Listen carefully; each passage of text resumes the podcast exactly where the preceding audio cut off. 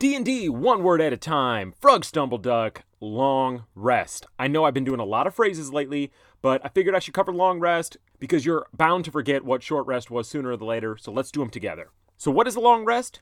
A long rest is a period of 8 hours wherein the characters rest and basically recover every hit point and resource they expended during the course of the previous day. Most characters need at least 6 hours of sleep during this time. Elves can get by with only 4 hours of meditation in lieu of any sleep.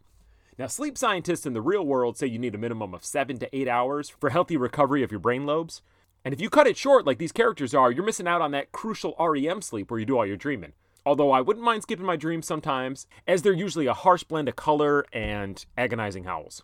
But according to the internet, that means I got money coming my way. So, jackpot? Episode's done. Bye.